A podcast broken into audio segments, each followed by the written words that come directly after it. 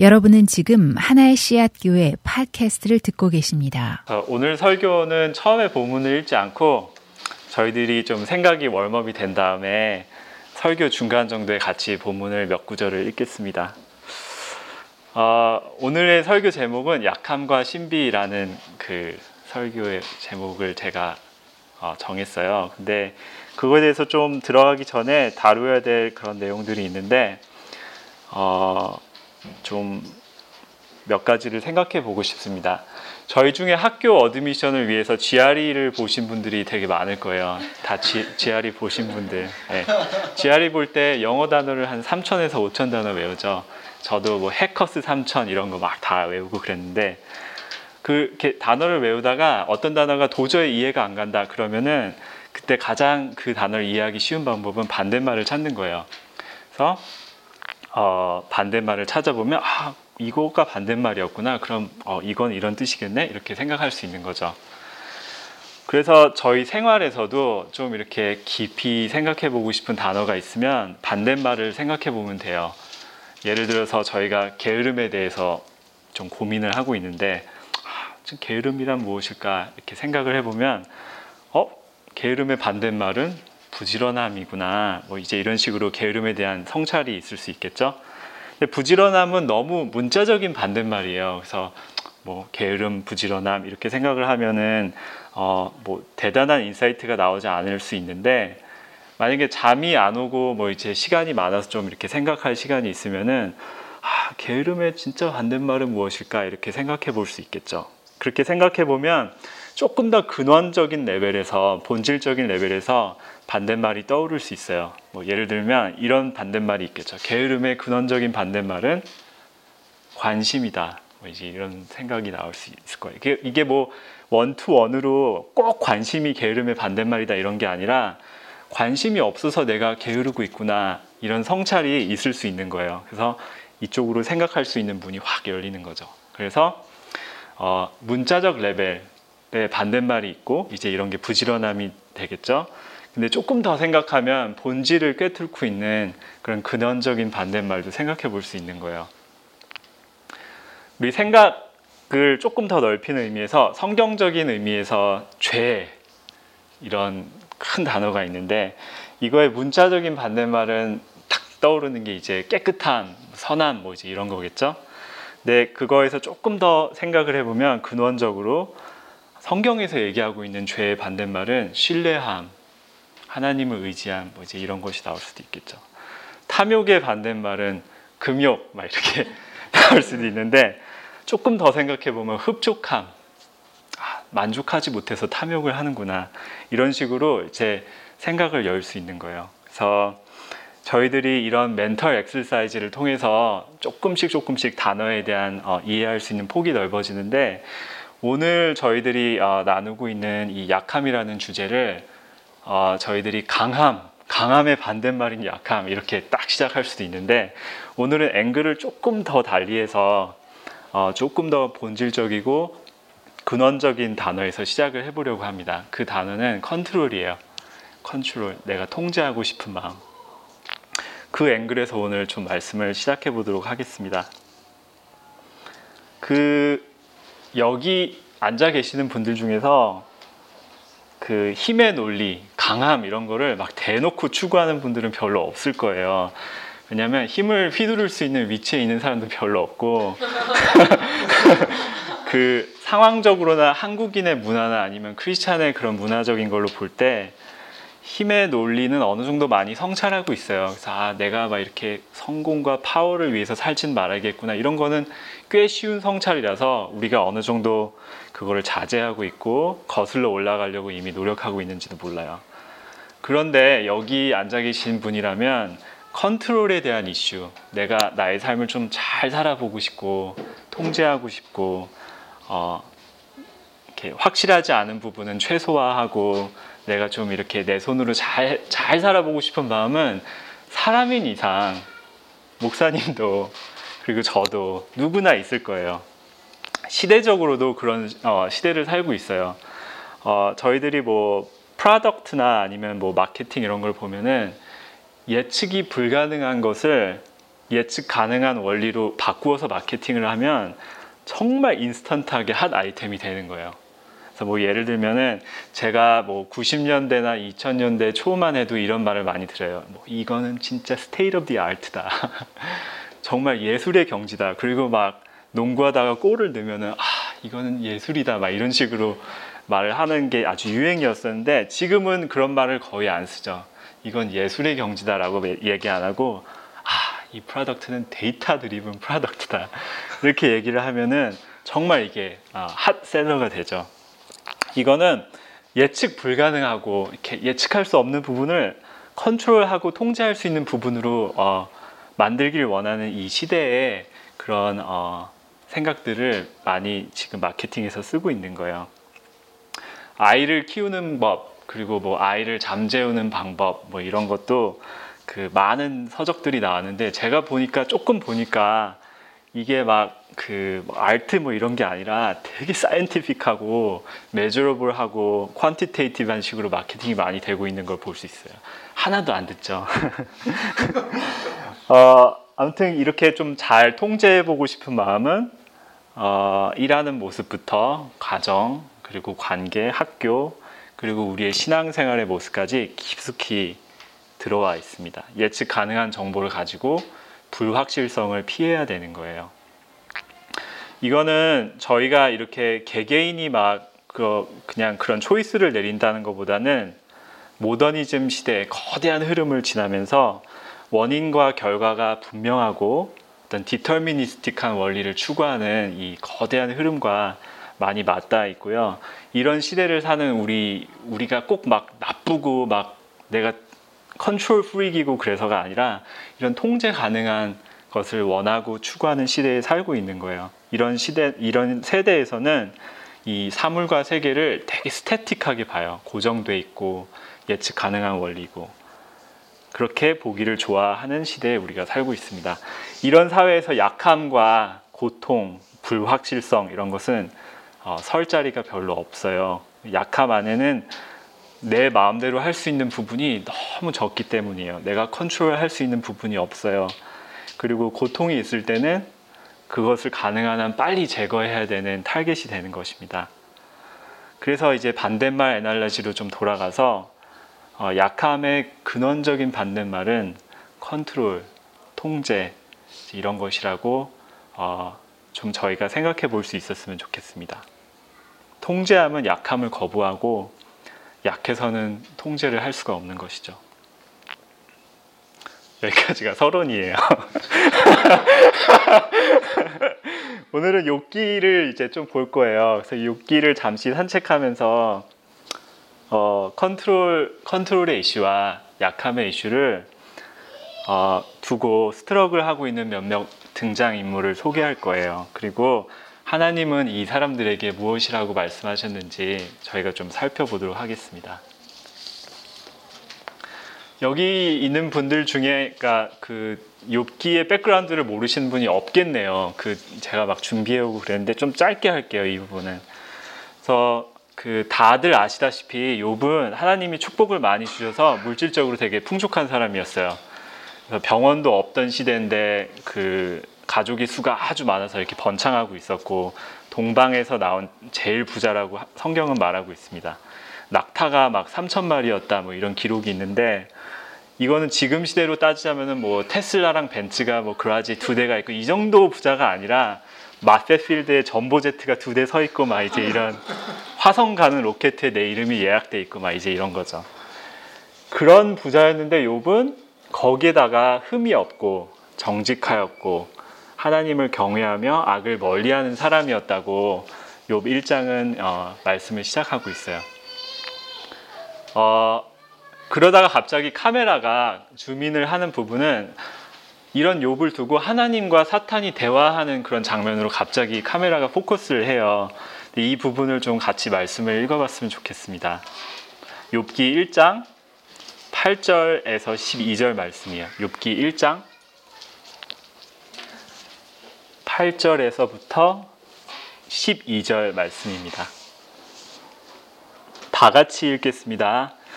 주님께서 사탄에게 말씀하셨다. 너는 내 종 욥을 잘 살펴보았느냐? 이 세상에 그 사람만큼 흠이 없고 정직한 사람, 그렇게 하나님을 경외하며 악을 멀리하는 사람은 없다. 그러자 사탄이 주님께 아뢰었다. 욥이 아무것도 바라는 것이 없이 하나님을 경외하겠습니까? 주님께서 그와 그의 집과 그가 가진 모든 것을 울타리로 감싸주시고 그가 하는 일이면 무엇에나 복을 주셔서 그의 소유를 온 땅에 넘치게 하지 않으셨습니까? 이제라도 주님께서 손을 드셔서 그가 가진 모든 것을 치시면 그는 주님 앞에서 주님을 저주할 것입니다. 주님께서 사탄에게 말씀하셨다. 그가 가진 모든 것을 다 내게 맡겨보겠다. 다만 그의 몸에는 손을 대지 말아라. 그때 사탄이 주님 앞에서 물러갔다. 이 본문에서 하나님은 의인인 욥을 자랑하고 계세요. 사탄에게. 그리고 사탄은 그거를 비꼬아 말하죠. 아, 욥이 하나님을 지금 사랑하는 이유는 하나님이 주신 축복 때문이라고. 그 축복을 거두어 가면 어, 조건적으로 하나님을 따르던 욥이 등을 돌리고 하나님을 원망할 것입니다. 이제 이런 에큐제이션을 해요. 근데 여기서 진짜 그 미스터리는 하나님이 무슨 이유에선지 몰라도 이런 사탄의 에큐제이션을 그대로 놔두고 잘못한 것이 하나도 없는 욥의 소유와 축복을 망가뜨리도록 허용하세요. 그래서 재산도 나중에 없어지고 가족도 없어지고 몸에도 실, 심한 질병이 생기게 되, 죠 이제 여기까지가 여러분들이 이미 잘 아시는 욥기의 프롤로그입니다. 이제 많은 질문들이 생기게 되죠. 먼저 들, 들, 드는 질문들은 이런 거예요. 도대체 사탄이 누구길래 하나님과 스타벅스에서 앉아서 대화하듯이 이런 얘기를 나누나 되게 웃기죠. 하나님과 사탄이 나와서 막 갑자기 얘기를 나누고 이제 흥미로우실 수도 있는데 성경은 사탄에 대해서 기록할 때 그 사탄이라는 존재 자체가 누구인가에 대해서 정확하게 말하는 거에 대해서 큰 관심은 없어요. 사탄이 뭐 키가 180이 넘고 뿔이 있는가 이런 거는 전혀 다루지 않고 있고요. 그보다 그 성경에서 사탄이 나올 때는 사탄이 상징하고 있는 악, 이보, 이 아주 중요합니다. 그래서 어, 사탄은 어떤 어, 어떤 한 사람, 타락한 천사 막 이렇게 볼 수도 있지만 의인화된 악이에요. evil personified. 그 악을 상징하고 있는 것이죠. 많은 경우에 악을 우리가 얘기를 할 때 인간이 잘못한 모든 죄의 결과를 콜렉티브하게 모아서 이것이 악이다 이렇게 얘기를 하는 경우도 많이 있고 그런 관점도 많이 있어요. 하지만 악의 악이 행하는 그 세상에서 악이 돌아가는 것을 보면은 아, 이 악이라는 것은 모든 죄의 합집합이다. Sum of all individual sins. 라고만 보기에는 그거보다 조금 더 큰 것 같고 무언가 더 인격적인 게 뒤에 있는 것 같이 보일 때가 있어요. 예를 들어서 홀로커스트만 보아도 아, 이거는 사람 내 죄들이 다 하나하나 individually 모여서 이런 현상이 일어난 거야 라고 얘기할 수 있다기보다는 아, 이건 진짜 sum of all sins보다 고삐 풀린 무언가 인격적인 것이 뒤에서 날뛰고 있는 것처럼 그런 식으로 악이 상상이 될 때가 있어요. 이런 악을 성경에서 표현하고자 할 때 사탄이라는 피규어를 통해서 많이 어, 표현을 하는 거예요. 이 사탄이 뭐 어, 인격적인 어떤 한 명이 아니라고 주장하는 것도 아니고 여기서 중요한 것은 사탄이 형상화하고 어, 표현하고 있는 것은 악의 실체라는 거예요. 어, 그렇다면은 여기 이 하나님과 사탄의 대화에서 가장 중요한 것은 아, 하나님과 사탄과 대화를 나눴구나 이런 게 아니라 하나님과 악과의 관계인 거죠. 하나님 그리고 악. 어, 이 프롤로그에서 가장 중요한 포인트는 이거예요. 무슨 이유에선지 명확하진 않지만 죄 없는 요백에 하나님이 악을 허용하셨다. 이거죠. 그런데 여기서 정말 중요한 포인트는 악이 판을 치다가 막 악이 그 정말 나쁜 일을 많이 하고 있는데 하나님이 막을 수 없게 막 어 이번에는 내가 미스했어 뭐 이렇게 해가지고 욥을 공격한 것이 아니라 무슨 이유에서는지 알 수 없지만 이 악이라는 것도 하나님의 주권 아래에 있는데 하나님의 허락을 받아야 되는데 무슨 이유에서인지 모르겠지만 하나님의 섭리 안에서 크신 주권 안에서 그 악을 하나님이 허용하신 거예요. 그러니까 우리 생각으로는 되게 이해가 안 가는 부분이죠. 하나님이 주권 아래서 섭리 안에서 악을 허용하셨다. 이 부분에 대해서는 할 말이 많지만 다시 돌아오도록 하겠습니다. 예. 그 많은 경우에 저희가 이제 욥기를 어 조금씩 더 파헤칠 텐데요. 욥기를 읽을 때 우리는 1장에서 단판을 지어요. 그 욥기 1장에 모든 게 담겨 있어요. 욥기를 펼치는 순간 설교자가 녹음기를 아직 키지도 않았는데 눈물 다 닦고 있고 적용도 다 나온 상태라고 많이 많은 경우에 그렇게 볼 수 있죠. 그래서 저희들이 많이 은혜를 받는 부분은 이런 부분이에요. 아 고통을 받았는데 하나님을 원망하지 않는 이 욥의 믿음을 보라. 너무 멋있다. 나도 그렇게 되고 싶다. 이제 이런 부분에서 1장에서 다 단판 짓는 그런 걸 많이 볼 수 있어요. 하지만 욥의 이런 훌륭한 믿음은 욥기 전체로 볼 때 욥기 전체 핵심이 전혀 아니에요. 그러니까 물론 이것도 중요한 부분이지만 욥기 전체에서 얘기하고 있는 뭐 2장부터 42장에서 정말 많은 부분을 할애하고 있는 부분은 욥과 친구들의 대화예요. 그리고 하나님의 답이에요. 이 부분에 담긴 서를티를 찾을 수 있어야 됩니다. 이 대화 속에 통제, 약함, 하나님의 신비, 고통 이런 많은 엘레멘트들이 녹아져 있어요. 우리는 이것을 좀 찾아볼 수 있어야 합니다.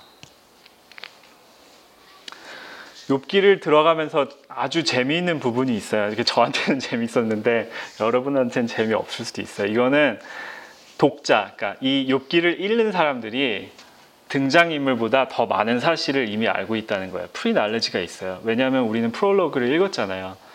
뭐를 알고 있죠? 등장인물들은 clueless하게 대화를 하고 있는데 이거를 이 텍스트를 읽는 우리는 욥이 죄가 없다.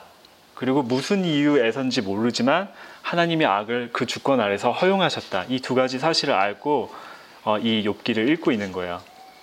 그래서 등장인물들은 막 서로 이런 주장도 하고 저런 주장도 하고 막 얘기를 하는데 독자들은 조금 더 뭔가를 아는 상태에서 그들을 이렇게 들여다보고 있는 거예요. 되게 재밌죠. 그래서 저는 너무 이렇게 소름이 돋았는데 그런 그런 거를 볼 때 욥기는 문학적으로도 되게 정말 잘 쓰여진 마스터피스예요. 그래서 욥의 친구들과 욥은 이렇게 만나서 욥의 친구들이 욥을 위로하기도 하고 욥은 반론하기도 하고 이렇게 대화를 나눕니다. 근데 이야기가 전개될수록 욥의 친구들은 이 리더, 독자가 알고 있는 그 사실을 컨트레딕트하기 시작해요. 아, 욥 네가 죄가 있어서 그런 거야. 하나님이 벌 주신 거야. 우리 모든 거에는 인과응보가 있어. 뭐 이런 식으로 얘기를 하기 시작해요. 이건 진짜 재미있는 문학적인 장치 같은 것인데 친구들이 잘못된 주장을 하면 할수록 자기 무덤을 파는 거예요. 그리고 우리 독자들, 리더들한테는 그 모순과 아이러니가 이렇게 계속 드러나는 거예요. 서피스 하는 거예요. 그러면은 독자들 자신이 그 컨트레딕팅한 말을 하는 요배 친구들을 보면서 아, 저건 정말 틀린 건데 진짜 진리는 무엇일까? 스스로 좀 생각해 보게 만드는 문학적인 장치입니다. 이것은 어떤 한 종류의 아이러니 같은 것인데 우리 TV쇼에서 뭐 오피스 이런 거 보면은 마큐멘터리 형식이잖아요. 등장 인물들은 아주 시리어스하게 막, 아, 막 내가 이럴 거야 막 이렇게 얘기하고 있는데 너무 진지하게 얘기하는데 보는 사람은 막 웃겨 죽겠잖아요. 욥기도 약간 그런 마큐멘터리 형식이라고 조금 볼 수 있는 거예요. 어, 아무튼 요배 친구들은 앞서서 얘기한 통제하고 싶고 예측 가능한 것을 이해하고 싶은 그런 현대인과 아주 흡사한 얘기를 하고 있어요. 그래서 이해할 수 없는 고통을 받는 요백의 그 친구들이 이런 주장을 하고 있습니다. 이것도 좀 읽어보면 좋겠어요. 욥기 4장 7절부터 9절이에요. 욥기 4장 7절부터 9절 같이 읽겠습니다. 잘 생각해 보아라. 죄 없는 사람이 망한 일이 있더냐? 정직한 사람이 멸망한 일이 있더냐? 내가 본대로 악을 가라. 재난을 뿌리는 자는 그대로 거두더라. 모두 하나님의 입김에 쓸려가고 그의 콧김에 날려갈 것들이다. 아멘. 간단하게 얘기하면, 그러니까 이게 아주 조그만 그 성경 구절이지만 욥기 전체에 걸쳐서 친구들이 하는 주장은 이센셜리 이런 거예요. 하나님은 죄를 심판하신다. 너네들은 심은 대로 거둔다. 너도 죄를 지어서 이런 거다. 빨리 잘못했다고 하나님한테 인정해라. 이렇게 어, 욥의 친구들이 욥에게 얘기를 하고 있는 것입니다. 이런 어, 욥의 친구들의 결론은 현대인들이 생각하는 원리와 아주 비슷해요. 어, 욥의 친구들은 고통에 대해서 philosopher's question을 던지고 있어요. 즉 고통은 어디서 시작해서 어떤 원리로 작용하며 도대체 이해 가능하려면 이 고통은 무엇일까라는 philosopher's question을 달고 스스로 답을 하고 있는 거예요. 그러니까 앞과 뒤가 설명이 가능해야 되고 cause and effect가 있어야 되고 하나하나 맞아 들어가야 되는 이런 원리가 그들에게 있어야 되는 것이죠. 그런데 이렇게 해서 나온 그 모든 것은 심은 대로 거둔다라는 이 욥의 친구들의 결론은 너무 깊이가 없어요. 너무 깊이가 없고 샬로하고 1차원적인 결론이에요. 얼핏 보면 이 주장들이 맞는 것 같지만 하나님을 예측 가능한 원리로 위듀스에서 지금 보고 있는 거예요. 욥이 죄가 없다는 걸 우리는 이미 알고 있어요. 그 읽고 있는 사람은 알고 있는데 욥의 친구들은 이런 단편적인 결론을 지금 내고 있는 거예요. 그래서 우리가 이 욥기를 읽고 있으면서 어, 그들을 그들이 잘못된 것을 볼 수 있고 이 욥기를 쓰고 있는 어, 저자는 독자가 그 욥의 친구들을 판단해 주기를 호소하고 있습니다. 아주 샬로한 결론이죠. 이런 모습들은 지금 시대를 사는 우리의 모습과 많이 차이가 나지 않기에 강한 울림이 있는 것 같아요. 우리가 어떤 불확실성과 고통 앞에서 우리는 이런 말을 되게 많이 해요. 아, 하나님이 날더 겸손해지라고 이런 고통을 주시네? 아니면은, 아, 성경에서 이런 원리들이 있는데, 이런 원리를 쓰면은 요 문제를 해결할 수 있을 거야. 성경적인 원리는 무엇일까? 열심히 기도하면은 하나님이 이 고통을 해결해 주실 거야. 이거 근데 다 괜찮은 말들 같잖아요. 근데 이런 게 우리 생활에 깊숙이 배어 있는 거예요. 우리는 이런 질문들과 결론들을 아주 쉽게 내려요. 우리에게 어떤 고통이 있을 때는 그 문제에 대한 이미디에트하고 이해할 수 있는 결론을 원하고 그 고통의 답을 달고 통제해 보고 싶어 합니다. 그런데 많은 경우에 고통 앞에서 우리가 아주 빠른 이해 가능한 그런 결론을 빨리 내릴 때 그 답은 아주 아주 제한적일 수밖에 없어요. 왜냐하면 우리는 문제를 중심에 두고 하나님을 reduce해서 어, 그런 결론을 짓고 있는 거기 때문이에요. 예측 가능한 philosopher's question을 우리 고통에 적용할 때 하나님은 제한적으로 reduce 되는 것입니다. 욥, 욥과 욥의 친구들이 이렇게 얘기하는 사이에 어, 많은 질문들이 나오는데 그거는 좀 어, 오늘 다루지 못할 것 같고 일단 이 philosopher's question을 던지고 어, 예측 가능한 것을 추구하려고 했을 때 하나님을 reduce하는 그 모습을 욥의 친구들과 우리 생활에서 좀 찾아봤습니다.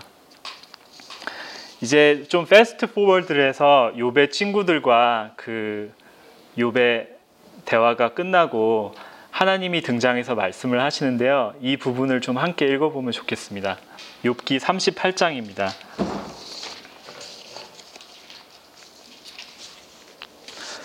욥기 38장 1절부터 11절입니다. 욥기 38장 1절부터 11절. 그때 주님께서 다 같이 읽겠습니다. 그때 주님께서 요백의 폭풍이 몰아치는 가운데서 말, 대답하셨다. 내가 누구이기에 무지하고 헛된 말로 내 지혜를 의심하느냐. 이제 허리를 동이고 대장부답게 일어서서 묻는 말에 대답해 보아라.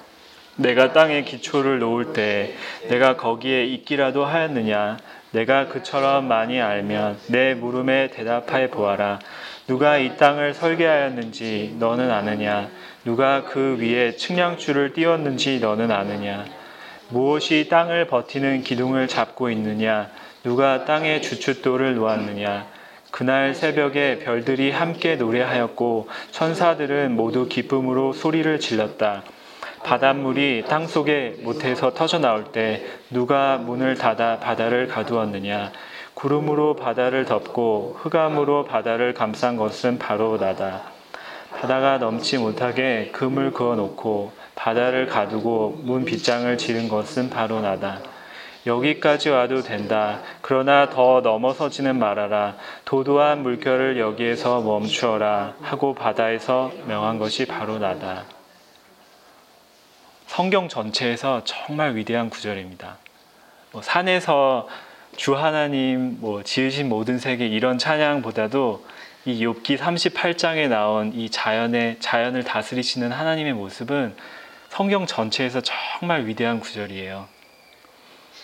하나님은 욥과 친구들에게 그래 너희들이 오늘 물어본 거 내가 요점 정리해 줄게 마이크로스코픽하게 다가가지 않으셨습니다. 대신 그랜드 캐년보다 더 큰 그림을 그리고 계시는데요. 온 세계를 움직이고 있는 하나님의 크신 모습을 너희들이 조금이라도 아느냐? 그 인출캣하고 신비로운 디테일을 너네들이 아느냐?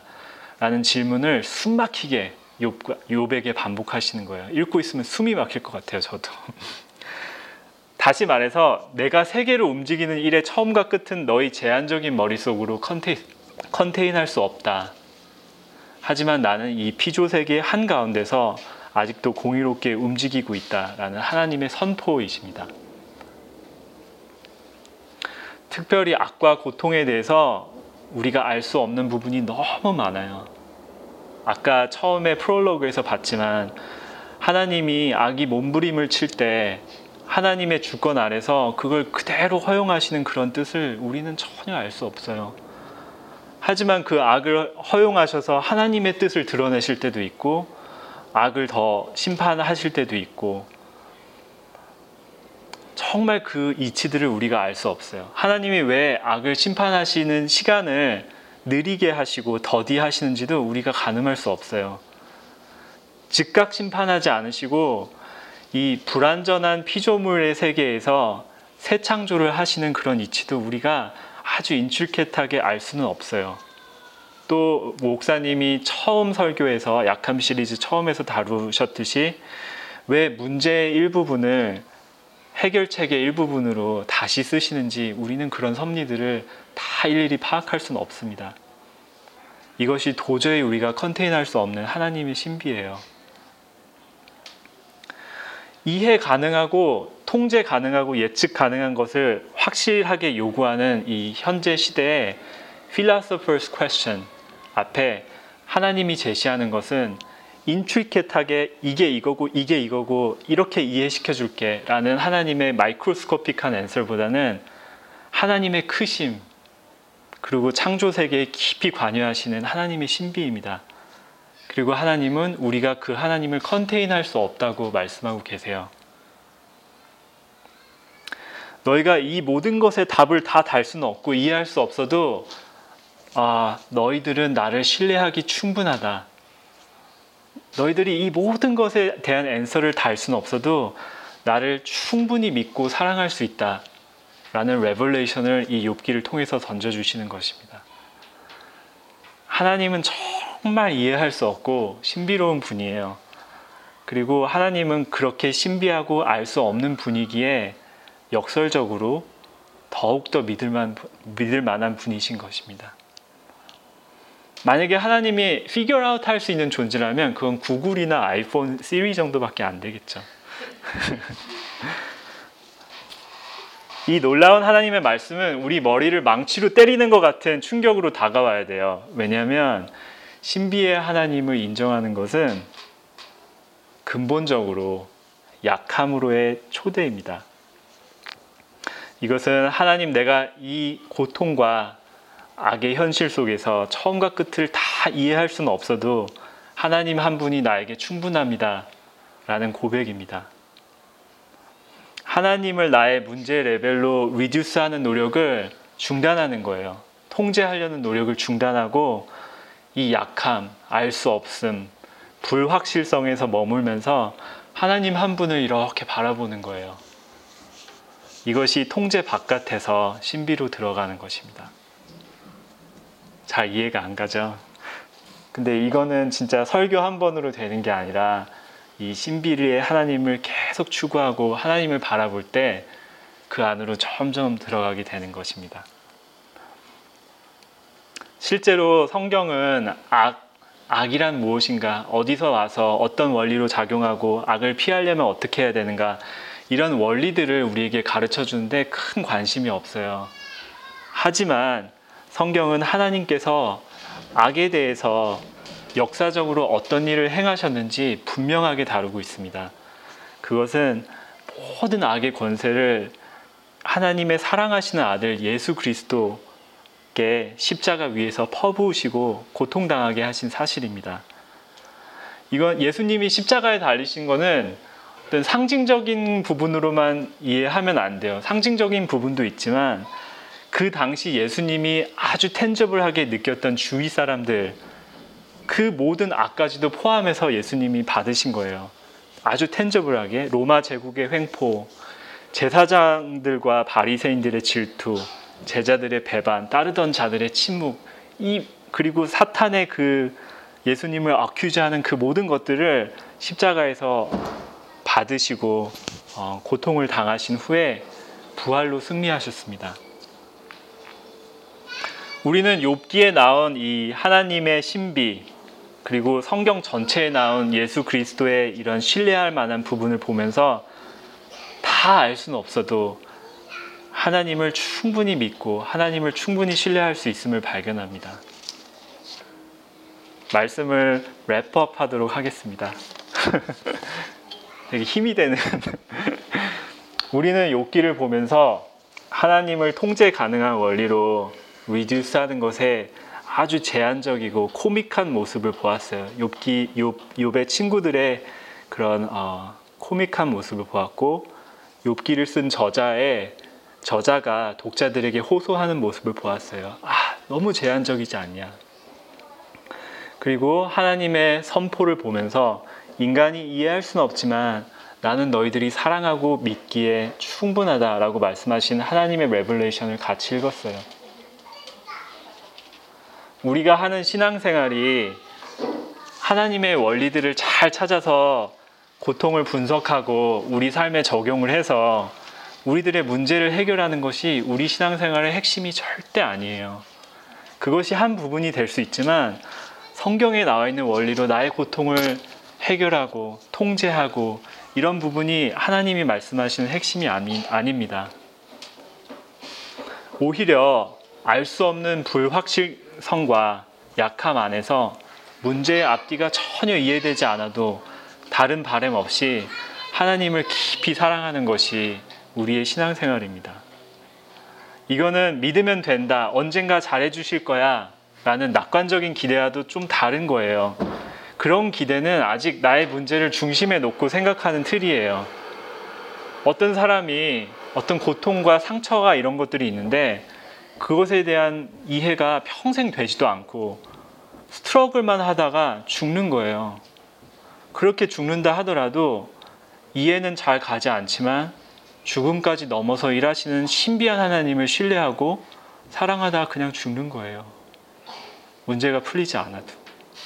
내가 얻는 것이 없어도 하나님을 바라보면서 그분을 마음 깊이 사랑하는 것입니다. 수많은 신자들과 수많은 선배들이 이 신비의 길을 걸어가면서 하나님과 표현할 수 없는 깊은 교제를 나누었습니다. 시편 기자도 그런 신비의 길을 131편에서 표현하고 있습니다. 주님 이제 내가 교만한 마음을 버렸습니다. 오만한 길에서 돌아섰습니다. 너무 큰 것을 가지려고 나서지 않으며 분에 넘치는 놀라운 일을 이루려고도 하지 않습니다. 오히려 내 마음은 고요하고 평온합니다. 젖된 아이가 어머니 품에 안겨 있듯이 내 영혼도 젖된 아이와 같습니다. 저는 젖된 아이를 상상할 수 없어요. 하지만 자신의 필요, 나의 니드, 나의 이미리엣 니드, 통제하고 싶은 것, 그런 것을 떠나 존재적으로 어머니에게 안겨 있는 아이의 모습을 상상만 해봅니다. 시편 기자는 그런 이미지를 떠올리고 있는 거예요. 하나님이 나에게 이해하게 해주시고 하나님이 나에게 보상을 주셔서가 아니라 하나님의 이름 자체가 우리의 답이기 때문에 그럴 수 있습니다.